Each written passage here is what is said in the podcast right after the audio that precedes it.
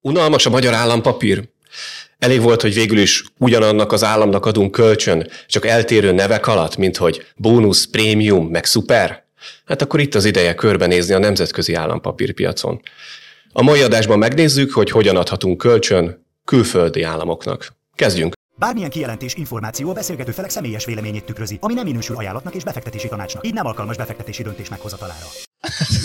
Mit kis, hogy Pénzbeszél Podcast, Dencsi Attila, Horváth Attila és Magyar Zoltán in the house. Tehát, ahogy a bevezetőben erről már szó került, ma a külföldi állampapír vételi lehetőségekről fogunk beszélni. Olyan témákkal jövünk, mint hogy hol lehet vásárolni, milyen kockázatai vannak, mennyi pénzt lehet ezzel keresni, egyáltalán mennyi kamatot fizet. Hát olyasmik, amit bárkit érdekelhetnek az, azok közül, akik már a magyar állampapírral egy picit hát túl vannak telítve. Oké? Okay? Kezdjük tehát azzal, hogy miért is érdemes foglalkozni a külföldi állampapírvételi lehetőségekkel. Azt látjuk, hogy mostanában, hogy a magyar állam nagyon elkezdte tolni az állampapírokat, egyre többen érzik azt, hogy egy kicsit gyanús ez az ajánlat, és egyre többen gondolják azt, hogy a Magyarországon kívül sokak szerint Magyarországnál biztonságosabb helyen kellene kamatoztatni a pénzüket. Úgyhogy talán ez az egyik ok, hogy sokakban fölébredt egy ilyen alapvető igény, a biztonságba tekintetében, hogy nagyobb biztonságot szeretnének, másrészt az abban az irányba is, hogy a magyar állampapírban kezdenek egy kicsit elbizonytalanodni. Sokaknál ez úgy látom, hogy azért szimpátia kérdés, ez részben azért összefügg így a párt preferenciától is, mennyire elégedett valaki az országgal, mennyire nem, mennyire bízik benne, mennyire nem, és akkor ebből kifolyólag már azért sokan levonják azokat a következtetéseket is, hogy akarok-e egyáltalán kölcsön adni a magyar államnak, vagy nem én azt tapasztalom, hogy nagyon sokan csuklóból eh, elutasítják azt, hogy bármilyen közük legyen így a magyar államhoz, meg a magyar befektetésekhez nem akarnak úgymond kölcsönadni a magyar államnak. Azért titokban van egy kis állampapír portfóliójuk, de egyébként elutasítóak. Vannak Ugye, ilyenek is. Vannak igen. ilyenek is.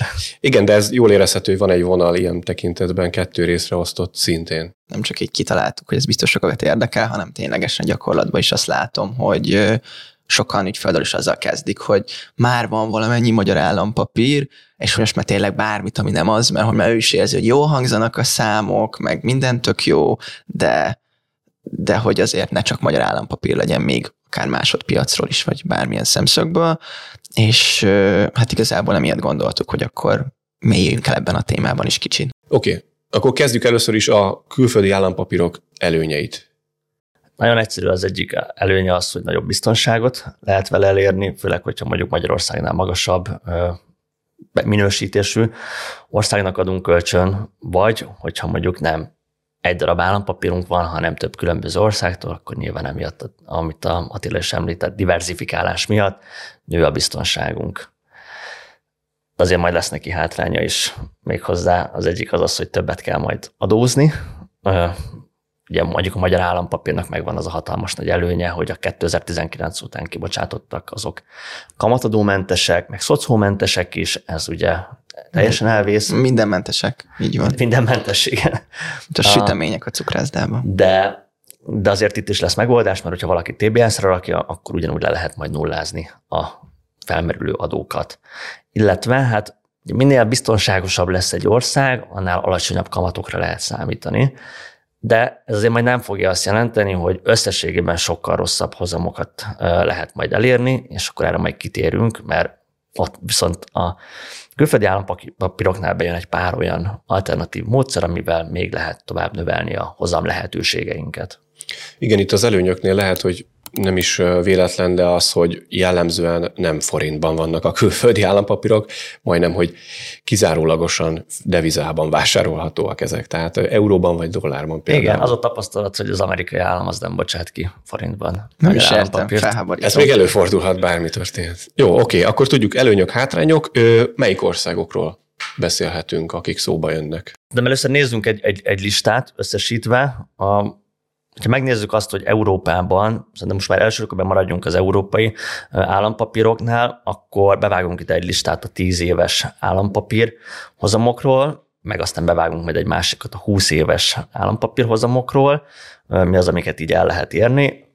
itt az összképben azért az, az hozzá tartozik, hogy körülbelül a magyar állampapír az, ami vezet mondjuk dollárban, euróban, a román egy kicsit így előttünk van, de azért ennek ellenére mm, nyilván nem csak ezekben érdemes gondolkodni, hanem nézzünk szerintem egy pár konkrét példát, hogy mi az, amit, amit talán ugyanúgy egy jó vétel lehet, csak más szempontok miatt. É, igen, igen, erre rácsatolva, hogy tényleg nem arról volt szó eddig, hogy mi így azért ilyen óriási hazafiak vagyunk, és a hungarikumokat keresve beszélt mindig magyar állampapírokról, hanem, hanem ténylegesen miután azért a mi gazdaságunk van talán a régióban, meg Európában az egyik legjobban nagyon verve, ez egyszerűen itt voltak a legmagasabb, vagy vannak a legmagasabb hozamok. Most nyilván kihagyva mondjuk nem Ukrajnába 70% feletti állampapírhozammal lehet befektetni, mondjuk az ez más kockázati szint jelenleg. Van-e még bármi, ami mondjuk dollárban van kibocsátva, és más országé, de szóba jöhet? Szerintem indítanám, hogy miket szoktunk referenciának tekinteni. Tehát mondjuk dollárban azért az USA-ról valószínűleg hallgatók zöme hallott, az a referencia pont, az mondjuk így a kockázatmentes hozamnak a eszköze, és ott azt látjuk, hogy hosszú kötvények esetén, tehát olyan kötvények esetén hivatalosan ez 10 év után már az, de itt most tényleg akár nagyon hosszú 20 év feletti kötvényekről is beszélhetünk, gyakorlatilag négy és fél közel 5 százalékos hozamok vannak dollárban, ami azért, ha azt nézzük, hogy az infláció hosszú távon az ilyen 1-3 százalék magassága, akkor abból azért az kijön, hogy ez tényleg egy hosszú távú infláció feletti hozamot lehet most itt lefixálni az embernek, és akkor ahogy kicsit kockázatosabb országot választunk, úgy mennek felfelé a hozamok, tehát itt van mondjuk a 6,5-7 százalék környékén a magyar, hogy a, a, a román hosszú kötvényeknek a hozama, de mondjuk szintén elég érdekes országok lehetnek a öbölmenti országok, amik egy Szaudarábia, Katar, amik gyakorlatilag egy ugyan kicsit alacsonyabb szinten vannak, de még mindig érdemi hozamot lehet rajtuk elérni, tehát gyakorlatilag egy ilyen 5,5-6 százalék környékén mozognak egyébként ezek is. És a magyart meg a románt is azért említetted, mert szintén van belőlük dolláros igen, kötvény. tehát ez most a kifejezett dolláros jegyzések voltak, igen, de például ezeknek az országoknak ugye van eurós uh-huh. verziója is. Itt az fontos, hogy a, eleve a dollár-euró kamat környezet között ott ö, van egy különbség, tehát mondjuk, hogyha a magyar például maradva, a magyar dolláros az valahol ilyen 6,5 hét, a magyar eurós az ilyen 5,5 környékén mozog. És akkor ugyanez a logika azt is jelenti, hogy euróban, hogyha nézzük, akkor mondjuk szintén biztonságosról indulva mondjuk egy osztrák állampapír, az ilyen 3-3,5, és akkor a kettő között azért még szerintem releváns szinteken van mondjuk egy olasz vagy egy spanyol kötvénynek a hozama, amik ilyen 4-4,5 százalék környékén. Lengyel, Lengyelország például, hogy ilyen Lengyelországnál ő érdekes van ezeknél biztonságosabb, tehát ő gyakorlatilag szintén egy ilyen 4 százalék környékén van. Tehát mondjuk egy olasz egy, egy fokkal már kötvény árazás szempontjából jobb helyen található meg. Oké, okay, de hasonló a liga, megértem is, oké. Okay. És akkor hogyan lehet keresni kötvényekkel még? Hát ugye van az nagyon triviális része az, hogy zsebre vágjuk a kamatot, ezt talán nem kell túlmagyarázni, és akkor ezen kívül lesz még három módszer. Az egyik az az, hogy talán az is valamennyire egy kézenfekvő, hogy ameddig magasak a kamatok, addig tudjuk, tudjuk fixálni igazán hosszú távra. Ez az, amire Attila is utalt, hogy amíg magasak a kamatok, de a következő időszakban arra számítunk, hogy alacsonyabb lesz az infláció, akkor mondjuk be tudjuk 10-20 évre is akár egy viszonylag magas infláció fölötti hozamot rögzíteni. Ez az egyik része, ami egy jó dolog lehet. A másik az, hogy kamatos kamat, megkapjuk a kamatot, visszarakjuk, ez is talán egy kézenfekvő, és a harmadik, ami én úgy gondolom, hogy talán kevésbé egyértelmű sokak számára, az az, hogy ezeknek a kötvényeknek van egy árfolyama, ami érzékeny, két dologra. Az egyik az az, hogy hogyan változik egy országnak a biztonsági besorolása. Erről most nem fogunk így részletesebben beszélni, tekintsük úgy, hogy a, a, amit megveszünk egy A-kategóriásnak, az véletlenül a következő években is úgy fog maradni. De ami ennél érdekesebb az az, hogy, és ami biztosan változni fog, az a kamat környezet.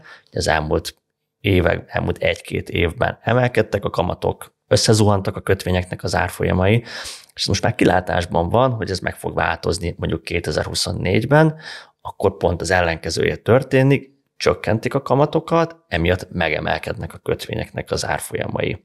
Ez egy olyan lehetőség, hogyha például 1%-ot emelkedik, vagy 1%-ot csökken az alapkamat, akkor egy 10 éves állampapírnak 10%-kal fog megugrani az árfolyama nyilván, hogyha 2%-ot, akkor meg 20-szal.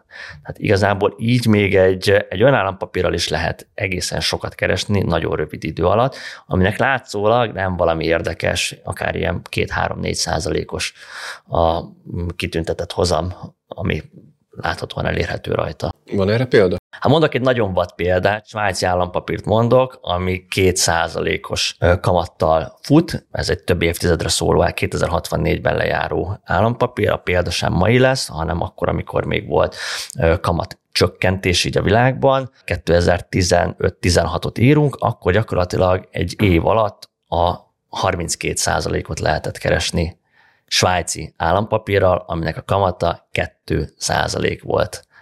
Szóval egészen meglepő hozamokat lehet összehozni, hogyha odafigyelünk arra, hogy milyen állampapírt választunk, és hogy ezt összehangoljuk a piaci helyzettel. Oké, okay, tehát a svájci 2%-os kamatfizetésű állampapírnak az árfolyama emelkedett annyit, hogy ez a 30% körüli növekmény ez keletkezett annál, aki már rendelkezett ezzel a papírral. Így van, tudnánk példát mutatni ugyanerre, hát a magyarnál az már sokszor volt példa, de igazából tudnánk mutatni az összesnél olaszra, spanyolra, lengyelre, mert hogy a folyamat mindenhol ugyanaz, hogyha csökkentik a kamatokat, megemelkedik a kötvényeknek az árfolyama, és mivel ez egy ilyen, egy ilyen időszakon eleve előttünk, így azért arra számíthatnak a befektetők, főleg azok, akik a hosszabb távú kötvényeket, minél hosszabbat vásárol, annál érzékenyebb lesz erre a kötvény, a, annál nagyobb hozamot fognak tudni majd elérni vele. Ez szerintem tényleg nagyon fontos, mert és azért is kicsit bonyolult egy másodpiaci kötvény kiválasztása, mert egy általános ügyfélfél, aki először találkozik másodpiaci kötvényekkel, az sokszor látja, hogy van egy kamat, meg van egy árfolyam, és ezt csak úgy, úgy vizsgálja, hogy hogy a száz az a száz alatti jó, a száz fölötti rossz, a kamat az minden nagyobb, annál jobb, de ugye nagyon sok más szempontból is lehet ezt vizsgálni. Egyébként, amit Attila mondott, ez egy ilyen átlag, ez a tíz év, egy százalék logika, ez a, mert egy kifejezett mutató, ez a modified gyűrés, vagy módosított duráció, jó, sokkal magyarosabb, szóval módosított átlagidő, aztán jobban hangzik, amelyik direktben tényleg azt méri, hogy minden más változatlansága mellett az egy százalék kamatváltozás az akár lefelé, akár felfele mekkora árfolyam változás eredményez. És ez tényleg azért fontos mutató, mert itt ez már ugye azt is számolja, hogy mi az alap kamatozása a kötvénynek, és így lehet az például, hogy amikor mondjuk a eurós vagy dolláros kötvényekről beszéltem, akkor ott mondjuk a magas kamatfizetésű dolláros hozamba 7% körüli magyar államkötvénynél, ugye a, a maga a hozam, az ugye a végigtartás esetén szumma realizált eredmény, ez ugye 7% körül van. Per év? Évesítve, így van. Viszont ennek ez a egyszerékra való kamatérzékenység, ez valahol ilyen 7,5 környékén van, viszont például az egyébként kisebb hozamú, említett olasz és spanyol esetén, amik meg gyakorlatilag 4 és fél környékén voltak hozamba, ott ezek 10 feletti értékek, ezek az átlagidők, tehát elképzelhető, meg megtörténik az, megtörténhet az, hogy hiába, hogy a hozama mondjuk jobb az egyik papírnak, a másik az úgymond mondjuk kamatérzékenységnek lehet ezt mondani, a másik sokkal kamatérzékenyebb, és amikor csökkentik a kamatokat, hiába volt elmetleg kevesebb hozama, nagyobbat ugrott az árfolyam, és így szumma a befektető több hozamot fog elérni tulajdonképpen az adott papíron. Értem.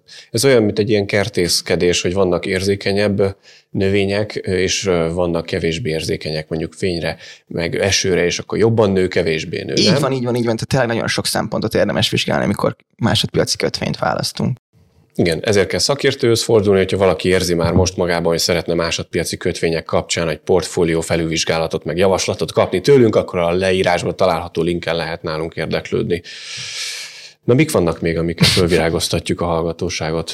Beszéljünk a kockázatokról, mert arról is van pár. Szerencsére nem olyan sok. Az egyik kockázat, ugye a forinthoz képest biztos, hogy valami más devizában fogunk vásárolni, ott lesz egy árfolyam rizikónk, forint euró, forint dollár, hogyha az ellenünk fordul, akkor az kellemetlen lehet, bár nyilván az a tapasztalat, hogy az elmúlt 15 évben azért a hosszú távú trend a forintnak mind az euróval, mind a dollárral szemben az inkább a befektetők malmára hajtja a vizet. Hoppá, egyébként ez egy előny is akkor, hogyha már erről e, ezt említjük, amivel extra hozamot tud zsebre a befektető. A másik ilyen kockázata lehet az az, hogy ha még jobban eldurvul az infláció, visszajön, elharapódzik, még tovább emelik a kamatokat, akkor ugye ez a előbb említett pozitív kamatváltozás az, az ellenünk is fordulhat, és akkor összepréselheti a kötvényeknek az árfolyamát, és akkor ugye maga az árfolyam, ami, ami alapvetően egy kockázat, hogyha megveszünk mondjuk egy tíz éves állampapírt, és mondjuk fél év múlva akarom eladni, mert éppen megszorultam, ilyet ne csináljon lehetőleg senki, hogy tíz évre vásárol egy állampapírt, és pár hónapon belül meg, meg felbontja, mert akkor felállhat az a kellemetlen helyzet, hogy pont akkor úgy alakult az árfolyam, pont még nem indult el a kamatcsökkentés, pont már nem tudom, belengedték azt, hogy lehet, hogy még lesz egy kamatemelés, aki türelmetlen, akkor lehet, hogy ott valami kellemetlen árfolyamveszteség éri. Ezek elsősorban rövid távon jelentkező kockázatok, de azért ezekért jó tisztában lenni, hogy ilyen, tehát szerintem, hogy valaki külföldi kötvényeket vásárol, főleg úgy, hogyha szeretne egy tényleg érdemi hozamot elérni, az lehetőleg ne ilyen nagyon rövid időtávokban gondolkozzon. Egyébként alapvetően ezek tényleg így vannak meg létező kockázatok, de azért az itt kikívánkozik belőlem, hogy azért az fontos látni, hogy itt nagyon-nagyon tényleg egy szerintem egy nagy eséllyel mondhatjuk azt, hogy valahol itt a legalacsonyabb szintek körül vagyunk. Tehát igen, ha még valami nagyon rossz történik a világban, akkor emelhetnek kamatokat, de hogy már most történelmileg nézve, és mondjuk egy USA 5,5 százalékos alapkamat is olyan, olyan szinteken van, hogy az tényleg egy nagyon komoly külső sok kell, hogy még ennél is tovább emeljék a kamatokat érdemben, az, azaz még lejjebb menjen a másodpiaci kötvények árfolyama. Tehát a valóságban van egy létező kockázat, ez mert meg nem tudom, Kína lerohanja a Tájvant, vagy történetnek rossz dolgok, de hogy most tényleg az a furcsa környezet van, hogy akár pár éves távon is kijöhet az az eredmény, hogy érdemben nem kell azt megnézni a befektetőnek, hogy ez még lejjebb megy, mert valahol most tényleg ott lehetünk egyszerűen, ami a alja a piacnak. Aztán nyilván persze ez majd később derül ki, de... Profita szóljon belőled, legyen így. Oké, okay. tehát itt is az időzítés nagyon fontos, hogy Kovács Máté kollégánk olyan gyakran említi, hogy ezek az időablakok, amikben a hosszú kötvények magas hozammal ellátottsága megvásárolható, azok végesek, tehát mondjuk egy ilyen tíz hónapon belül bizonyosan jó eséllyel zárulhatnak a kapuk. Ez az, amit nem tudunk. És akkor jön a leggyakrabban felénk intézett kérdésre a válasz, hol lehet ilyeneket vásárolni?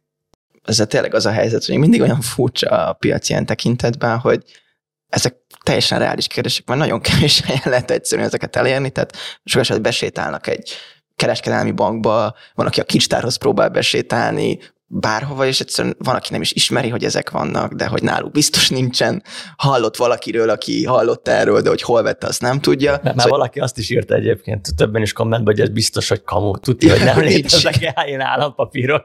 Igen, tehát, hogy nem tudom, hogy ez miért ilyen titkolt információ Magyarországon, de egyébként ezek elérhetőek, jellemzően egyébként ilyen kifejezett discount broker cégeknél, bár egyébként ott sem mindegyiknél, tehát én pont most csináltam piackutatást itt a ilyen Magyarországon TBS számlát számlát nyitni képesek, mondjuk ilyen KBC, Ersztén, ez nem voltak a normál ügyfélszinteken. Ki lehet mondani cégneveket? Most már kimondtak, mindegy.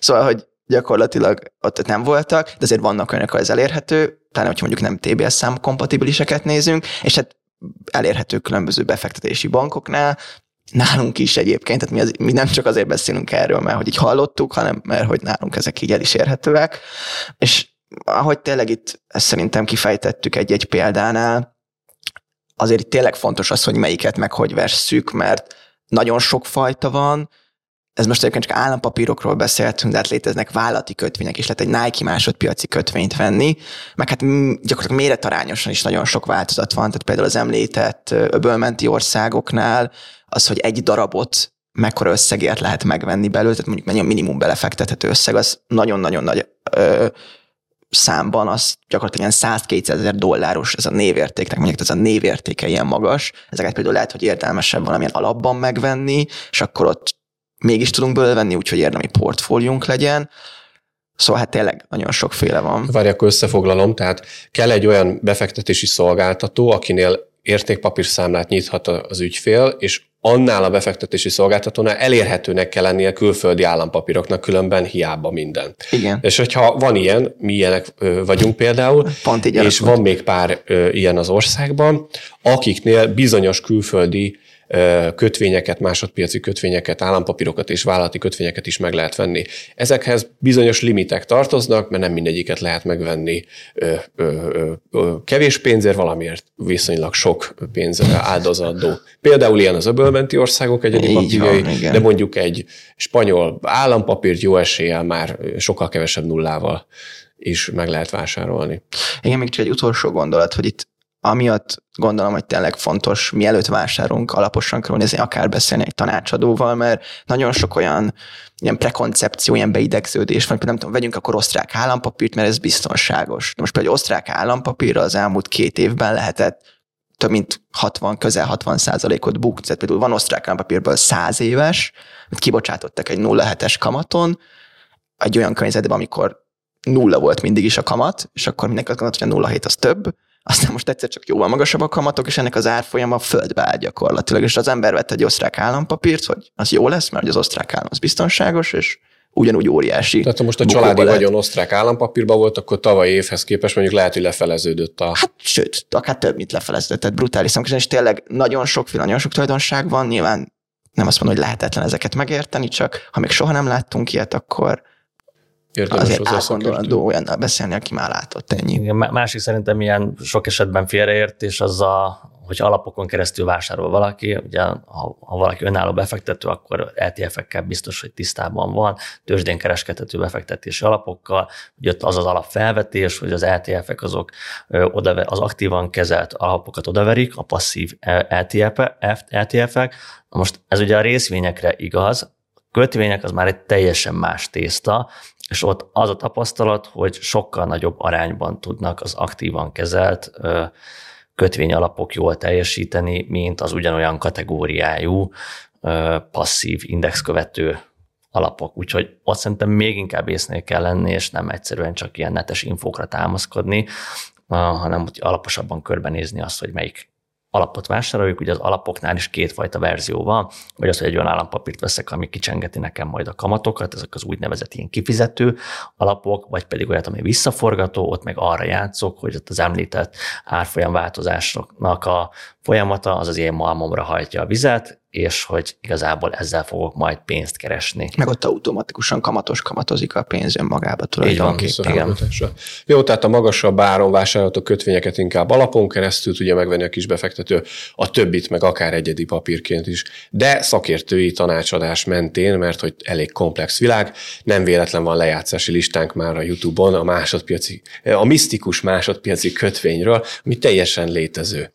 Ha valakinek segítségére voltunk ezzel az adással is, akkor köszönjük szépen, hogyha a felfele mutató hüvelykújat megnyomva tetszését fejezi ki felénk. A feliratkozás gomb szintén használható, nagyon szépen köszönjük, kommentálni is lehet, kérdéseket feltenni, szoktunk rá válaszolni, valamint, hogyha valaki szeretne konzultációra jönni, mert például másodpiaci kötvényeket akar vásárolni, akkor ne habozzon, leírásban a link, kat, és akkor várjuk szeretettel. Magas minőségű víz, dél-amerikai kávé, klimatizált helyiség. A viszont látásra, a viszont hallásra. A viszont látásra. Viszont hallásra, viszont látásra, és üdvözlöm a kis babákat is otthon. Szia Zaja, szia Eli. Ez volt a Pénzbeszél, az Investmentors podcastje. Ha tetszett, iratkozzon fel ön is, hogy ne maradjon le a legújabb felvételekről. Hogy is vagyunk? Mondtam, de nagyon tetszik a flow. Hogy szoktam kezdeni? Pénzbeszél podcast? Aha.